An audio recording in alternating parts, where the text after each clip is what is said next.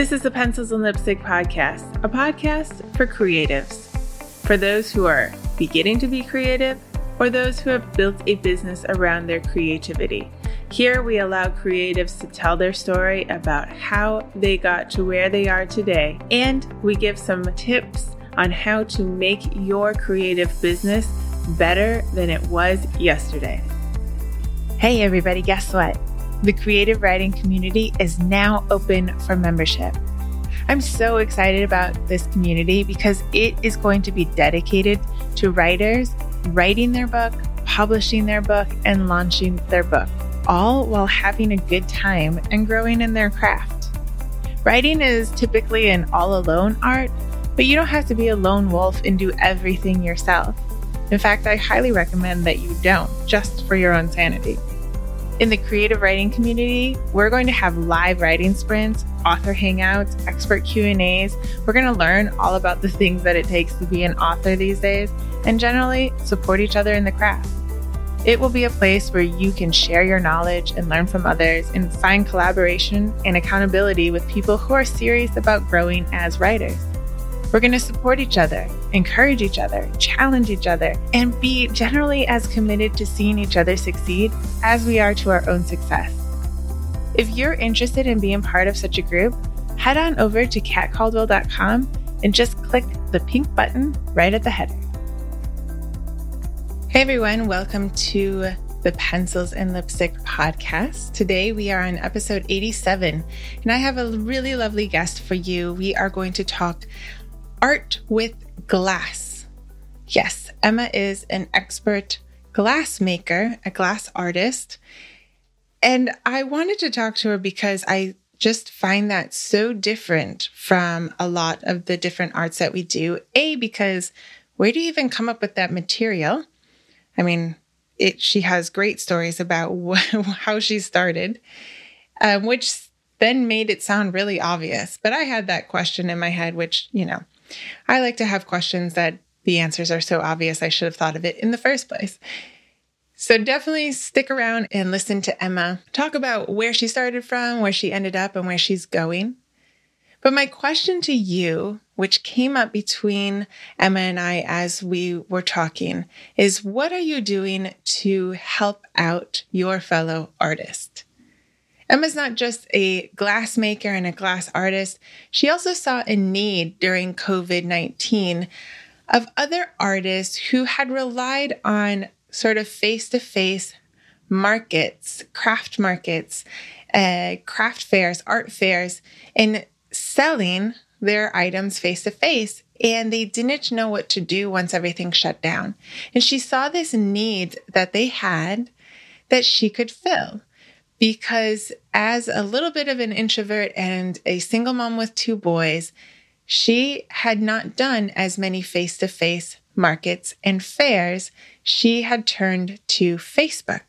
Now, from Facebook, from their events, she had learned over the years how to utilize that and get people kind of right in her own living room to show them her art and to sell them her art. And she has many many ways of doing this and lots of advice to give us on thinking about using Facebook events or another social media that has sort of the live video and, you know, the calendar thing that you can do to set it up. She gives us lots of advice on how to use it. And I think that it was a really great idea. Now, it's not to say that other people haven't done it. She admits lots of artists do this, lots of businesses do this. But she saw within her community, the Facebook groups that she was in, a lot of despair and realized that while a lot of artists do it, a lot of artists didn't do it. And they didn't do it because they were either afraid to or didn't know how to or weren't really sure how to get started. And so she set up some classes and courses to show them how she did it. And it has opened up a whole new income revenue for her. And it's a great thing to do to help out her fellow artists. And she says most of the people that she's teaching are glass artists as well, which helps her collaborate with artists who are in her field. And you know me, I am all about collaboration. I think that artists need to collaborate more with each other. I think that we would be more successful if we would collaborate more with each other, share our tips, share our secrets, help each other out, lift each other up. I think the more successful we are as artists, the more that society might start changing their minds on how much we are needed and how much we should be encouraged to do what we're created to do.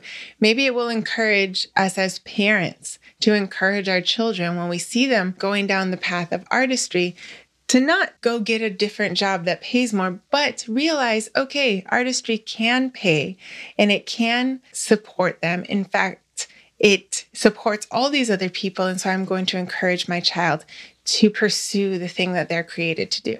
That's what I believe. And I think that if we really determine to look around us and to see if there's a need that we can fill, you know, Emma didn't do this at first to make money. She did free little 90 minute classes, um, webinar things, and had people come in and just tried to share with them what she was doing. And it was little by little when people asked for more that she realized, okay, I'm going to put more time into this. And they were happy to pay her to learn something. So it really came from the heart of, I'm going to try to tell you what I know. And then little by little, it grew into a full course. So I encourage you to look around, look around your artistry groups and see what need needs to be filled. And don't do it out of thinking, maybe I can get money out of my fellow artists, but how can I help you? How can I lift another artist up? It might turn into a whole course or a coaching thing, or, you know, it might become another revenue stream for you, but it might not. But in the end, even if it doesn't become another revenue stream, I think that you're going to receive probably more than you give. You're going to find people to collaborate with. You might learn a new thing. You might see things in a different way just by talking to them and hanging out a little bit with them. So I really encourage you look around and see what need there is. See if you can fill it. And just as Emma and I reiterate kind of at the end of the interview, a lot of times we think that what we know, everyone knows, because to us it seems so simple because that's what we chose to do. But the truth is, people don't know everything that you know. You actually do probably know a few things that nobody else really understands or really knows too much about but that if you taught them, it could help them out. And in exchange, that person might have a skill or knowledge that you could use that you don't really know much about. I really encourage you to do this, to start opening your eyes and looking around and see where you can help out, what hole you can fill with your knowledge, with your goodness of heart. But with that said, let's get into the interview and hear more about Emma's glassmaking skills and her course, which actually today is Memorial Day. One of them starts tomorrow. So if you want to get in on it, click the links in the show notes to go to her Facebook page and find out more about them. Let's get into the interview. Hello, Emma. Today I have Emma Kirkman with me. We're going to talk about glass making, which is fascinating to me. It's so different from everything.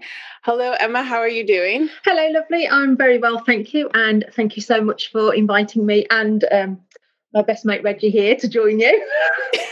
Reggie's so cute. He has like the floppiest, curliest ears. Oh my god. Uh, we're talking about a dog. Okay, everyone. we're talking about my dog. Yeah. Yes. So tell us a little bit about yourself. Uh, where are you from, and how did you get into creative arts? Okay, so um, as you said, I'm Emma Kirkham. I've been creating glass since around 1992. It all started off after rather a few bottles of wine. like most good stories, they start after a few yes. bottles of wine. Um, so, being a student, um, we you know we had a few bottles of wine. It would be a party, you know, we play spin the bottle. I don't know if you know spin the bottle over there, but you know, you get the bottle out, spin it round, you have to do dares and things like that. And the bottles were piling up. And back in the day, um, there was a real big push um, on recycling, especially mm-hmm. at the art college, and how you could use recycling within your artwork. And so I saw all these bottles and thought, well, must be something I can do with these. So I took a lot of the bottles away and um, I was in the ceramic department. I was really interested in, you know, working with plaster of Paris, creating molds. Um, and I was also making small items because the intention was I was going to go and do a silversmithing course at Birmingham Jewellery Quarter. In the UK, it's well renowned area for um, silversmithing and jewellery. And I was originally going to do that, but at the time I was creating these small items, so I'd made some plaster of Paris molds. I thought, I know what, I can just smash these bottles up and pop them into this mold, bung them in the kiln, whack the temperature up, and I'm sure something nice will come out of it. So there I was, you know, telling the the um, sort of ceramic ceramic department, you know, don't touch that kiln, you know, because I've got something really good in there, and you know, I just don't don't mess with anything. I'll be back to it basically I didn't want them to know what I'd been doing because nobody else in the college had done anything like that so far. So, so um, I, I, I just whacked it up because back then, you know, we didn't have Google to say what temperature do you melt glass at or anything like that. You know, we had to go and find like real books and things like that. And it's like I didn't want to go to the library because that's where all the nerds hang out. That was my impression back then, you know. All the nerds went to the library and I was too cool for the library. So I just kind of whacked up the temperature and I thought, yeah, it'll be all right, you know, just whack it up. So anyway, I got the moulds out um, a couple of days later because I had worked out that, you know, I couldn't just get it really hot and get it really cold again. I knew that much. That, you know, glass had to be heated up slowly and it had to cool slowly. And I got these moulds out and I remember breaking these moulds. I was like, oh my I can't believe what I've created. And I went running off um, to my lecturer, you know, look what I've done, look what I've done. It's like I've invented the wheel. He's like, oh, brilliant. That's um, that's cast glass. That is. I'm like, pardon. He said, you've you've done some kiln glass there. I was like, oh, been done before. Anyway, that was my start of um, you know, sort of working with glass, and I was super excited. And it was at that point I decided, well, actually, I wasn't going to take the place doing silversmithing. I was actually going to go and do a degree course where you could look at ceramics, but more importantly, there were different areas of glass you could look at. So when I went to um, university, I tried stained glass, but I didn't really like where they blacken everything up because you just got all black and my face was black and I didn't like that. I looked at kiln glass again. Um, I did a, a, small area kiln glass, but then I found the blowing studio. And if you've seen glass blowing, you'll know how super cool that is or super hot. And I absolutely fell in love with glass blowing. And so I spent the rest of my time at university learning how to glassblow proficiently and left uni with qualifications in 3D design, which meant basically I could just design something. it really meant nothing. But, you know, to me, I got a degree and that was fantastic. But I specialised in hot glass and in particular the, the blown area. And I carried on from there, really, doing the glass. Oh, that's so cool. I did think I'd invented the wheel though. Well, we all do when we're young. You know, we want to, we think we, because, you know, it's best not to ask people because then we will be deflated beforehand. So it's best to just do it. I'm glad you didn't blow anything up. Um, it was all good. what is it like to blow glass? Like, how I've seen it, you know, video. I think it's fascinating is it is it dangerous? Is it I, I, assume it's hot you know what is it like? And what do you use to do that? Okay so it's it's absolutely magical. And you know the first time i tried it i was absolutely hooked. I was infuriated because it's you know people that do glass blowing make it look so easy because obviously they've put all the time and effort in and they've you know they've honed their skill and it, they make it look really really easy so the first thing for me was getting over that initial frustration of like being able to just literally gather some glass neatly on the end of a blowing iron. So that was the first part for me. But ultimately, it was just the fact that you could create something from start to finish and, and really see that whole process unfold in front of your eyes. Whereas if you do ceramics, you tend to make something, it has to go in the kiln and then it cools down and then you see what it looks like. And the glass that I do now, the fused glass, that's very much you do it cold, you heat it up, and then you've got your product. Whereas with blown glass, it's completely opposite.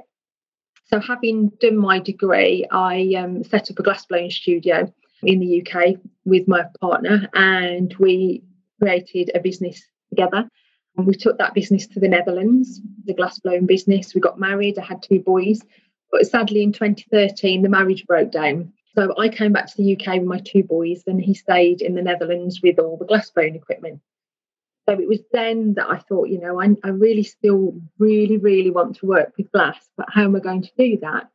And anybody who knows about glass blowing, it, it's you know it's quite an expensive business to be running. You've got all the the raw materials and the gas and the electric bill and things like that. So be able to still access glass and to still be able to create quite quickly, I turned back to fuse glass. So mm-hmm. that's when I, I started seven years ago back in the UK creating fuse glass. So it's been a kind of journey. I started with fuse glass, went to blowing. I'm back at fuse glass, but at the moment we're building a blowing studio, so I'll be back to blowing again. oh, nice. So, what do you do as a business in in blown glass? First, is it more to teach people? Is that more the business, or do you create things and sell them? Okay, so at the moment, I don't have a blown glass business. Mm-hmm because that I'm in the process of building that up. But when I did have that, it was doing demonstrations to the public so they could see how things were created, working on commissions. So people mm. come along and ask for something to be specifically made for them, so it's completely unique to them.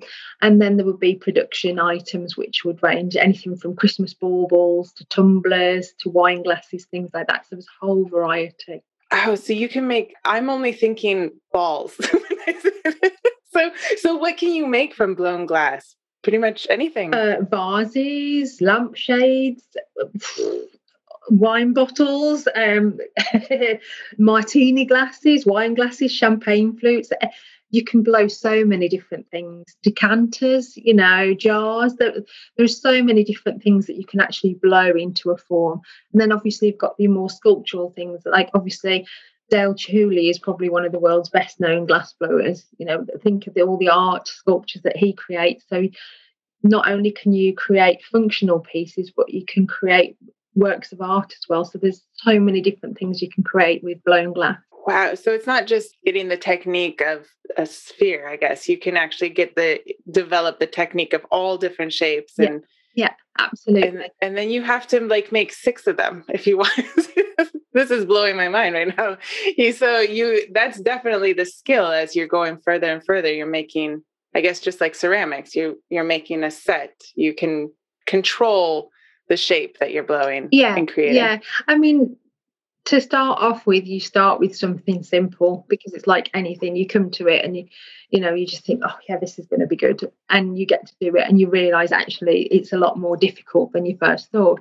So it is all about that practice. So you know each time you produce something it, you're refining it it's, it's a bit like a piano player would practice you know the first time they try the scales the fingers are all over the place but you know after a while by the time you've reached grade eight you're really proficient and you know it just runs off the fingers so to speak.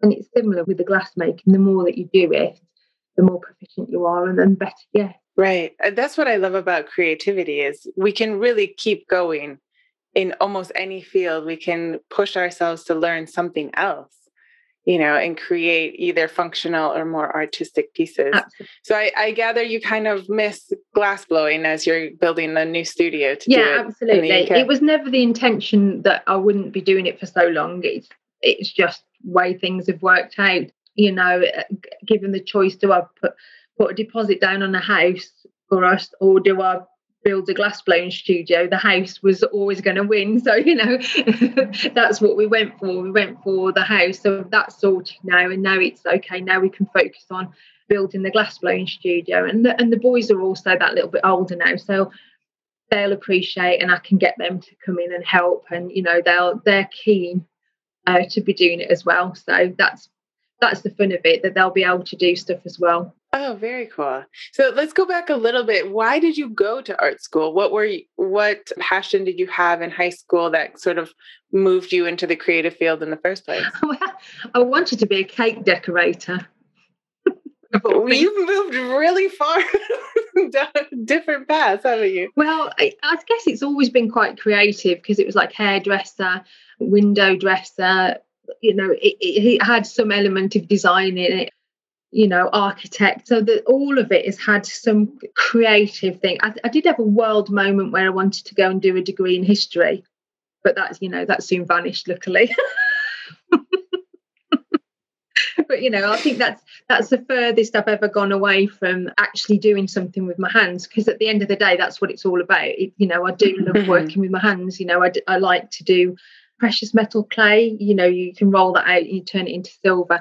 So it's like a clay wow. form, and you can manipulate it in the same way as that you you would manipulate clay. It's just that you fire that in a kiln and it turns into silver. So, I, you know, for fun, I like to do that. So I always, I've always liked to do something with my hands, and I think that's, you know, I think if you're creative in that way, you always like to be busy with your hands. You know, whether that's painting, doing ceramics or whatever. You just like to be busy with your hands.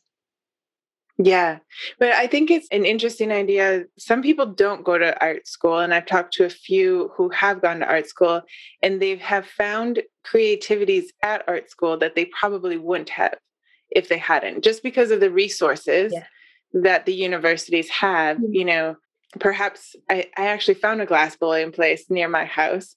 So I've I've convinced the neighbor to come with me Brilliant. to see if we can figure it out. Brilliant. But other than that, it, it, you know, there's a lot of unfortunately creativities that cost a lot of money. Yeah. So you might not figure you might not have the resources to do it. So th- what did you try out? How many different things did you try out at university okay um, so to find? you're absolutely right because i would never have been able to you know try and put glass into a plaster mold if it hadn't been for university. I would not have yeah. um, tried glass blowing if it hadn't been for some kind of um, university or college. So it's true you know that these kind of I guess courses allow us to to almost dabble in different areas so that we can get a flavour. The course that I did at Sunderland, it was um, a so I could do ceramics and you could try various types of ceramics, so from thrown pots to raku firing. We then tried the kiln glass. We did a pâte de verre technique, which is where it's like crushed up fine pieces of glass put into a mold. We did the, the glass blowing, like I said, we did stained glass as well. So if it hadn't been for that opportunity to go to university and college, I wouldn't have experienced it. And I probably wouldn't have even had my eyes open to that kind of thing because mm-hmm. they're definitely not things that people talk about every day. I know more recently with programs like Blown Away, it's raising the profile of glass blowing. And I know in the UK, we've got the Great British Throwdown um, raising the profile of ceramics, but otherwise, a, a lot of the kind of craft based sort of disciplines aren't really talked about in schools very much anymore, certainly. It's still very much moving towards more academic subjects like you know going off to do history. Um, so you can use that to be a teacher or i don't know librarian or whatever they choose to do with those types of degrees. So it was very important that i was able to access that at college and at university. So I, I could just literally get that taster of each little discipline I mean, when I was at college, we were allowed to try out textile designs and three dimensional design and computer aided design and, you know, so many different things that, you know, if you just went to school, you wouldn't have had access to that. Right. I think it's really important that we understand as a society that there are some people created to be teachers yeah. and some people created to make art. Yeah. And if we're forced to be teachers, we aren't going to be very good at no. it. we'll be like, get out your crayons. Who cares? Unless we're an art teacher, and that's different because you know that, that's completely different. But yeah, I totally understand it. It's like my two boys; they're far more like I am. They like to work with their hands. They're academic, but they prefer to work with their hands. So actually, mm-hmm. at the moment, they're both really struggling because it's very, very academic based. Um, I think the youngest gets art once every two three weeks if he's lucky, and the eldest doesn't get any. I find that so weird that we've done that. Yeah. It's such a shame. It's all, uh, it's the same with music is. though as well. Music's down there now uh, at the lower end of the curriculum. It's not seen as important. Whereas, you know, if that's you know, if you've got a child whose only interest and only passion is music, and they're perhaps having access to a music lesson once every three weeks or once a month, or, you know, like I say with my eldest, because he didn't choose it as an option to focus on, he doesn't get any access to that as part of his curriculum. So, yeah, you know, it, it, I find it very limiting. Yeah, which is weird because the studies show that doing creativity and working uh, with your hands, even if you are an academic, yeah. really helps your brain. So we have like the adults trying to do team building with the creativity because it helps them. you know, and yet we still it takes forever for us to get back to school and be like, oh, maybe it will help our kids.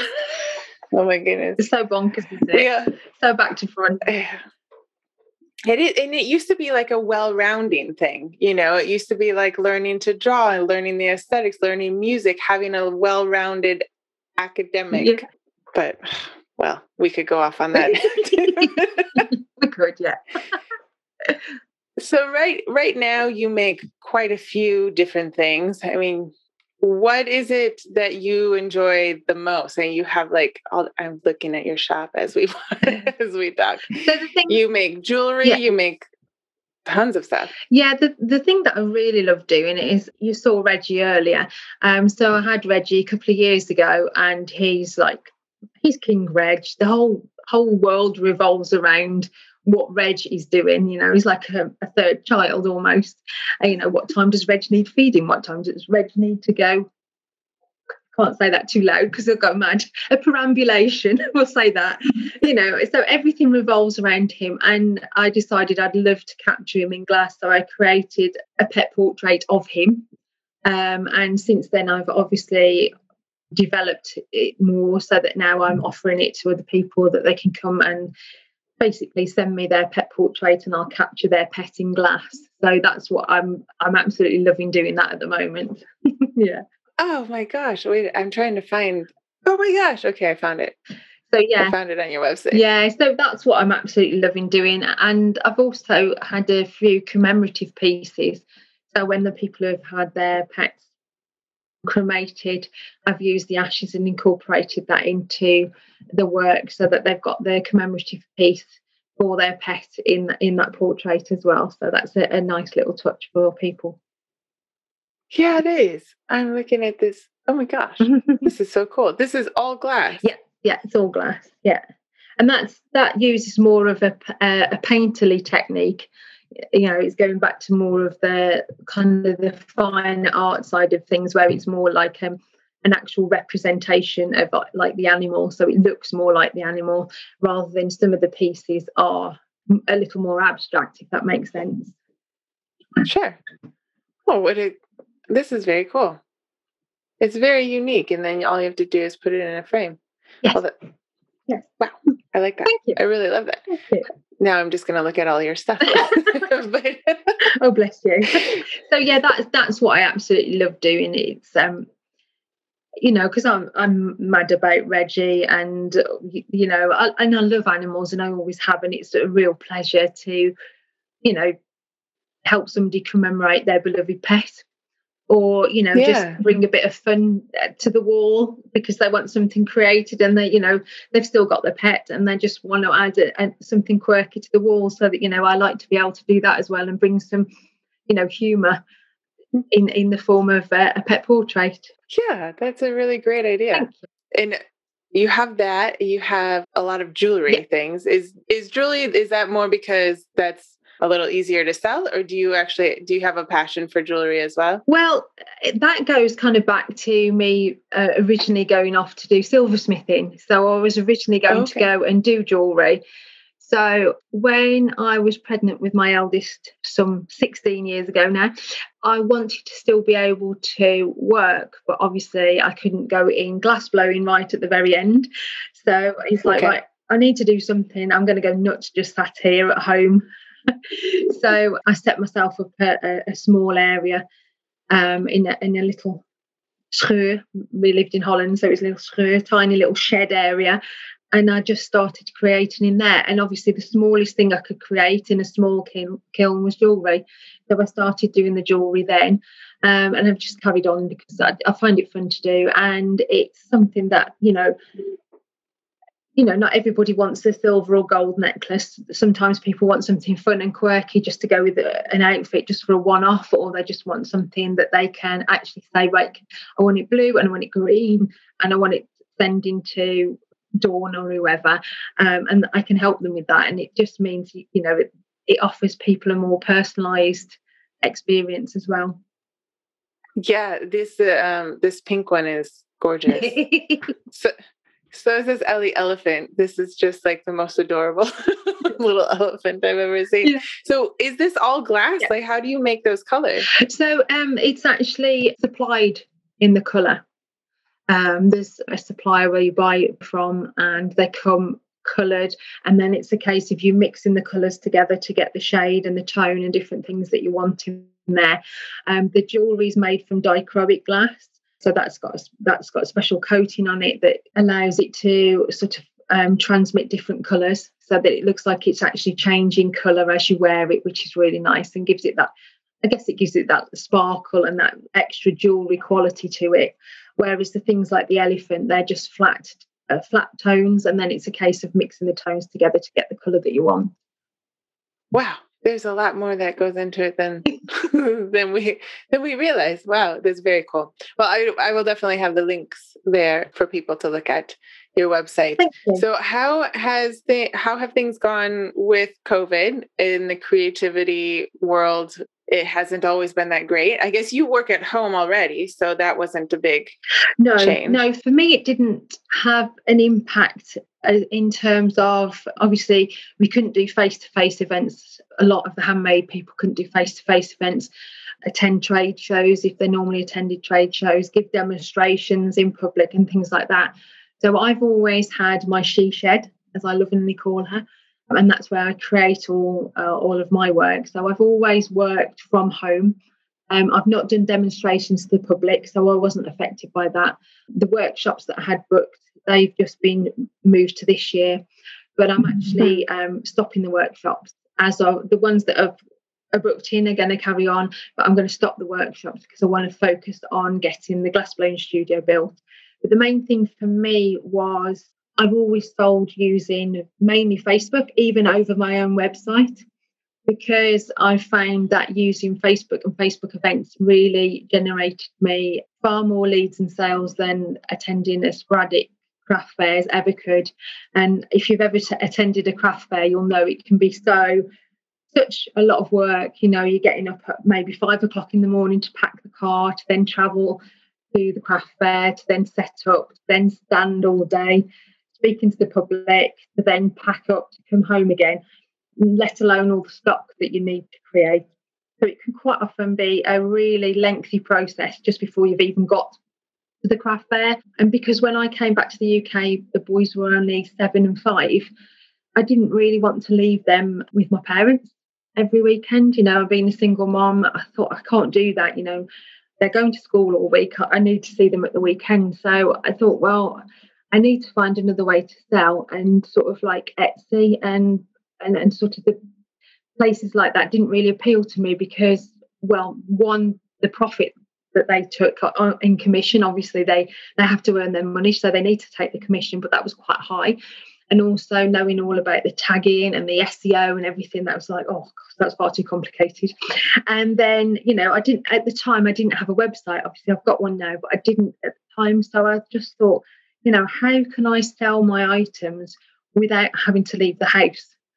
And so I thought, you know, why don't I use Facebook? I'm on there, I'm active. Why not just use that as my selling platform? So I created um, my Facebook page and I used Facebook events primarily to bring my audience to me so that I could sell to them directly.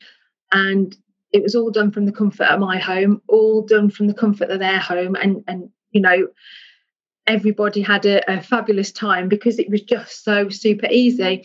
So when we went into lockdown, I was seeing a lot in the Facebook groups for crafters um, and artists and things like that. You know, they were just crying out for help because they just didn't know what to do. They'd had all events cancelled, obviously, because it went, you know, completely locked down. And they just didn't have a clue because they'd not sold online a lot of them before, or they'd they kind of dabbled, if you know what I mean. They, they'd do a few mm-hmm. bits and pieces, but they hadn't got anything nailed. So I just thought, well, I've been using this for years successfully to bring all my leads and sales in. You know, I'm going to create something so I can help them. So I put together a four week program for them to join me on. And, you know, the results from that, you know, it, like one lady said, you've stopped me from going under because by doing this program, it's helped me learn a completely different way of using my social media to generate my sales. And it's also meant that I can keep my business going so that when we do come out the other side, I've got a business to take back out. And the beauty of it is she's now got a choice. She can do the craft fairs if she wants to, but she can definitely do the online sales because that's not going anywhere. That's so true. It's funny how we we find one route sometimes and then we don't look elsewhere. Well, and it kind of depends on what generation we are, right? Yeah. So the younger generation just automatically goes mm-hmm. online. Yeah. And maybe the older generation is like, I really prefer the craft fairs. Yeah. And who was going to predict? Well, that's it. that, that's it. that this would like happen. You know, you might think, well, maybe I'll break my leg and won't be able to go, but nobody would say the whole world will shut down yeah, and nobody will go. So, what do you mean when you say Facebook event? So, if you've ever seen on a, a page or on a personal profile, you can create an event. So, you use that sort of particular area of Facebook and you literally create an event. So what you're doing is you're you're basically taking an event and creating your own craft fair, I guess. The only difference is the only products for sale are your own. So that's the beauty because you're not, you know, with the best will in the world, it's great to go to a craft fair, but there is if there are six other glass makers there, you know, it's like oh, six of the glass makers, great. I've got I've got competition from everybody else and these five or six other glass makers. Whereas if you're hosting your very own Facebook event, the only person they're going to come to see is you. And they get, right. and you know that they're interested because they're bothering to tune in. Whereas a lot of the time with a craft fair or you know events like that, people are quite often just they just want a day out and they're looking for something to do. They're not necessarily looking to go and buy a piece of glass. You know, it, they might see something and on a whim they might buy something, but nine times out of ten they're just looking for something to do for the afternoon um, I don't know what it's like over there, but most craft fairs are free. So they don't, you know, you're not necessarily attracting your dream clients anyway. And you're very much reliant on the marketing of the organisation of that craft fair or that craft event or whatever you're attending. Whereas if you're hosting your very own Facebook event, you're 100% in control of how you market that and you're in control of how much footfall in terms of viewers are going to attend your event. So it's very much your success is very much in your own hands. And what you do and what you get out at the end of that event is very much up to you and how much you put into that event in the first place. So it's far more in your control than perhaps if you went to I don't know, a, a, craft event that was perhaps 30 miles away and you're just hoping that they've done all the marketing that needs to be done to get the people through the door. That's true. Some of the fairs over here, the vendors have to pay to get in. Yeah, yeah, that's you know, and you and then you have to buy a table. Yeah. I went to one and I did enjoy it. Like I liked talking to hmm. people, mm. but I noticed that a lot of businesses use it as a great opportunity to give away free propaganda. Yeah. Yeah. And so half of the people are going around trying to get the free pens yes, yes. and squishy balls. Yes. And then they get to your table and they're like $12. Yes. yeah. yeah. What? This is a craft fair. Yeah. I like weird. to call them crap fairs. In all honesty, sorry for the language, but you know, there's a lot of that goes on over here. That's not a lot of them. If they're not heavily vetted, so to speak. There's a lot of people that get in there and it's not handmade. It's been bought in and then it's being sold as handmade. Yes. Or it's, you know, you, you'll end up with a few MLM businesses there as well. Nothing against MLM, there's nothing against that at all, but they don't belong in a craft fair. So it, it, it it, it's difficult. And then when you are paying for your stall as a vendor as well, like you say, so you're paying for your stall, all your insurances that you need to be present there, you know, all the stock that you make. You don't have a clue what you're going to have to, you know, what's going to sell well and what's not going to sell well. You might have an inkling, but nine times out of 10, you haven't got that one thing that everybody wants. In, and you haven't got enough for them.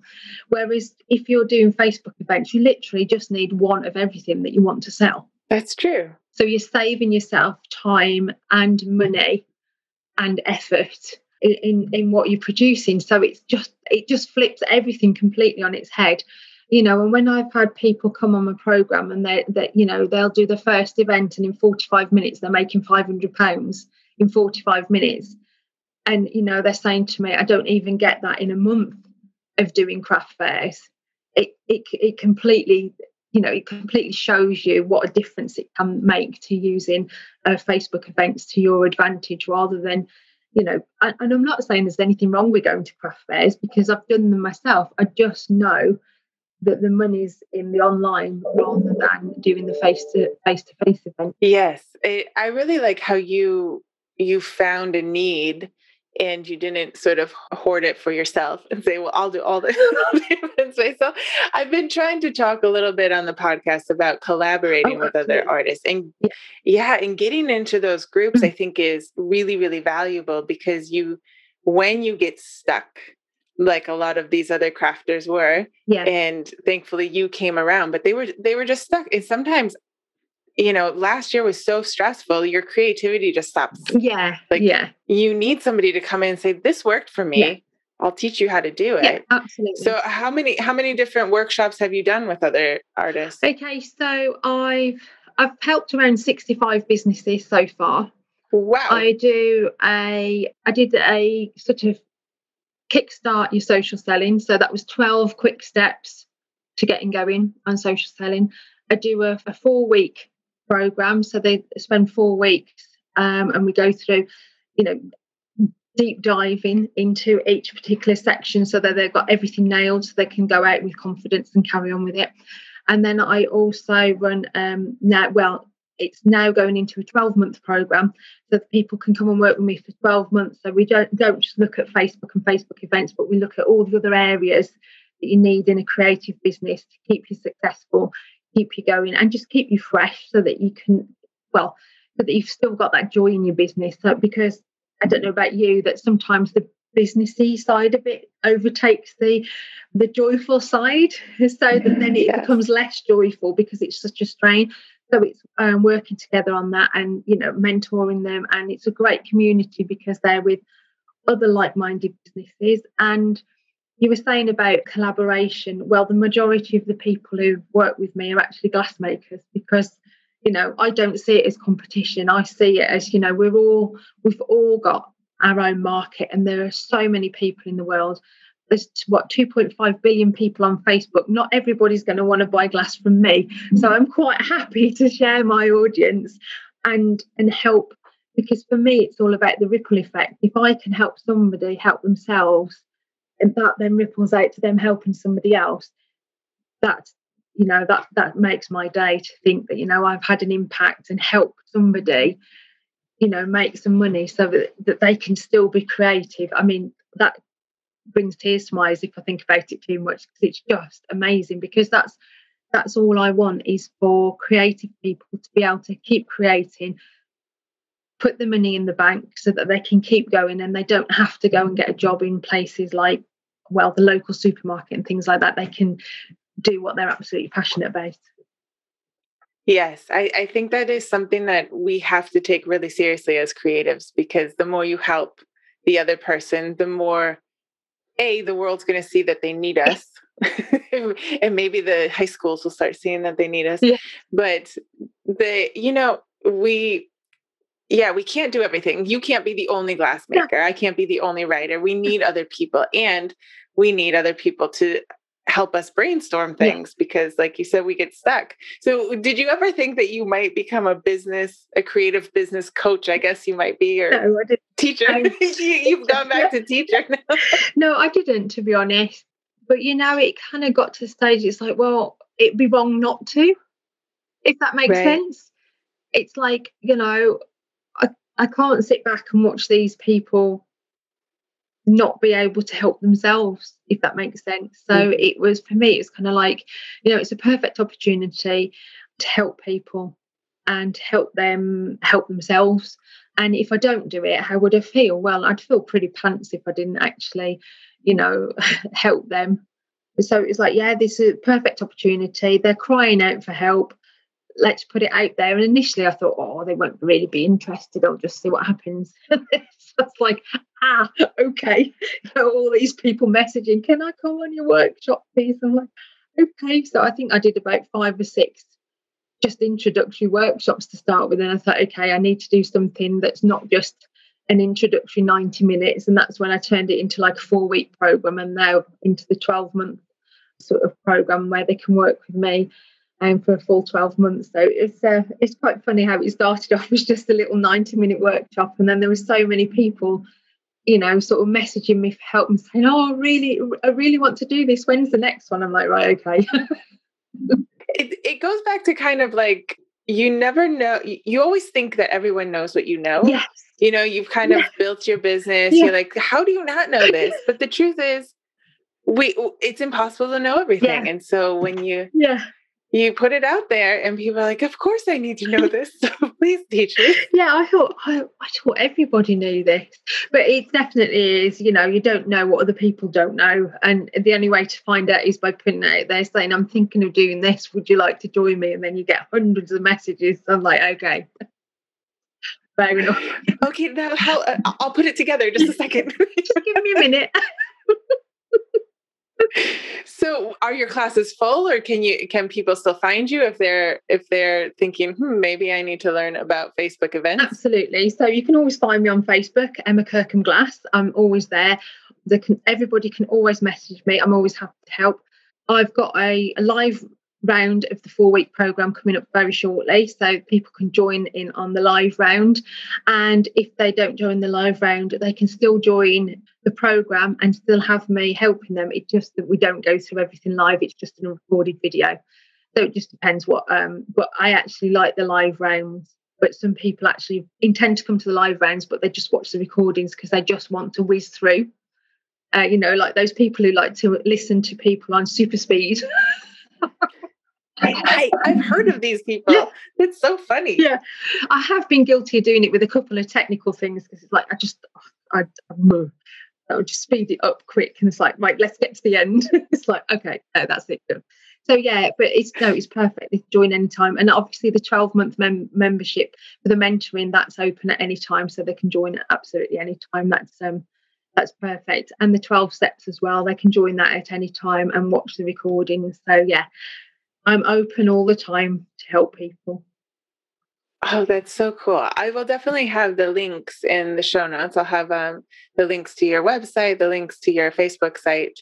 And I really encourage anyone, even if maybe they shut down their creativity business during COVID because they didn't they didn't know Emma and they didn't know what to do. Maybe check it out and see if there's a possibility to reopen. And if you know stuff out there, yes put it out on your Facebook and see if anybody needs to Absolutely. know. Absolutely. you might you might be sitting there thinking, I don't know, I don't know how I can do something. But actually if you just put it out there and ask people if they need help with that particular thing that you're good at, you might be surprised at how many people message you and say, Yes, help me please. I need to know that. That's that is so true. That is so true. Well, very cool. I'm so glad that you came on. Once I do my glass blowing, I'm going to oh, message oh, you yeah, and see how I tell you how many how many balls I break. You'll be really good. You'll be really good. I'm very excited that you've got somebody near you. That's the exciting thing. Yeah, it's not too far. So I'm I'm excited. I'm excited that creativity is coming back and even if I have to pay a lot for it, I'll be I'll be there. That's what I like to do. Yeah. It's time for mama to go out and do art classes. Well, that's it. And I think the, the good thing is, like you say, creativity is so good for you. Mm-hmm. You know, it's so good for yeah. you. It's and, and I think people underestimate until people get into it. I think they underestimate the power of it. If you know what I mean. Yes. You know, for people who yes. are sitting there thinking, "Oh, you know, I'm not creative. I can't can't do anything creative," until they're actually find something that sparks them. Everybody's creative. It's just finding that something and giving it a whirl and then realizing actually I'm really creative and I enjoy doing this. That's a beautiful way to end this. Everyone is creative. You just have to go find the thing that sparks yeah. you. Thank you so much, Emma, for coming on the show. Thank you for having me. It's been an absolute pleasure.